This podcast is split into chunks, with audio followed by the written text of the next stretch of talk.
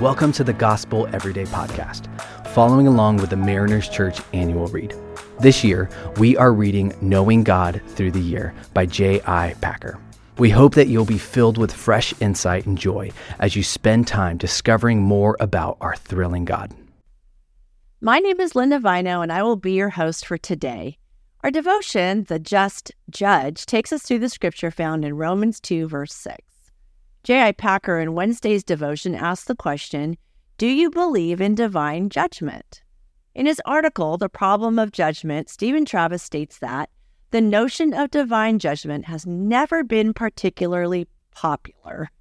He quotes J.T. Robinson, who says, We live in the 20th century. In a world without judgment, a world where at the last frontier post you simply go out and nothing happens. And the suspicion that this is in fact the case spreads fast. For it is what we should all like to believe. No good, no divine judgment, no human accountability to a divine creator. In fact, we as humans prefer to manage without the idea of someone with whom we might give account of our lives, someone standing over us to remind us that we are both finite and guilty. But as Packer notes, would a God who did not care about the difference between right and wrong be a good and admirable being? Would a God who put no distinction between the beasts of history, the Hitlers and Stalins, and his own saints be morally praiseworthy and perfect? If God asks us to live within his moral compass, should there be consequences if we don't? And if there are no consequences, why does God even set moral boundaries by which we should live? Stephen Travis poses the idea that to deny that all people are responsible to God is to deny the essential part of human personality and to reduce us to the level of machines. For example, what if our traffic laws were suggestions rather than absolutely mandatory for everyone who drives a motor vehicle and which were backed by consequences if disobeyed. So when you came to a traffic stop, you could decide if you wanted to stop or not. It really didn't make a difference which one you choose because either way there were no consequences. In that scenario, why would anyone obey any traffic suggestion? You see, even though traffic laws were created for the driver's safety, at any given stoplight, we, the driver can decide what is best for us to do. But God's moral laws are not subjective based on our idea of good and bad, but rather on the very word of God. Scripture tells us that we were made in the image of God, that there is dignity in us because of that fact. And even though Adam and Eve brought sin into the world and subverts that image, God has always planned for that splintered relationship to be restored. Here's the thing God does not want to be a judge. John 3:17 says for God did not send his son into the world to condemn the world but to save the world through him. God's plan to redeem humans was through the sacrifice for sin through the death and resurrection of Jesus Christ. The sinless for the sinful.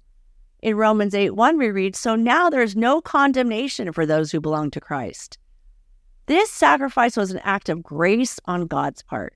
There was nothing in our humanness that could make us right with God and save us from judgment. You see, God is holy. We are not, and never could be through our efforts. God's grace is our only hope.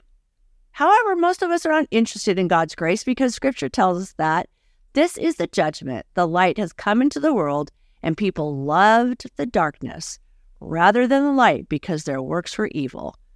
So, it is our own sin, our own love of darkness that will be our judge on the last day. By the choices we make, by the way we respond when confronted by Christ and His gospel, we bring judgment on ourselves. Self awareness. People adopt a mode of life that leaves living with God out of their lives, and He allowed them to experience the consequences of their own choice. As Travis sees it, the wrath of God does not mean some cataclysmic act of destruction. Rather, it is God's withdrawing of his presence and his blessings from men who have refused to believe them. Yikes, that sounds terrible. In life, we pick a road to follow, and God lets us go where that road will eventually lead.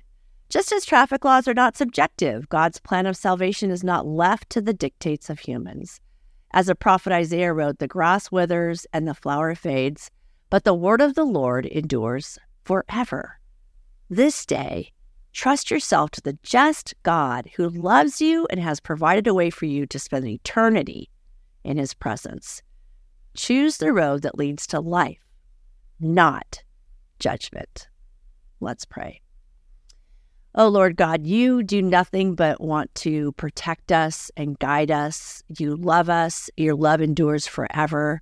You are crazy about us and crazy about helping us follow the right path in life so that we do not suffer the consequences of you withdrawing your presence and blessing.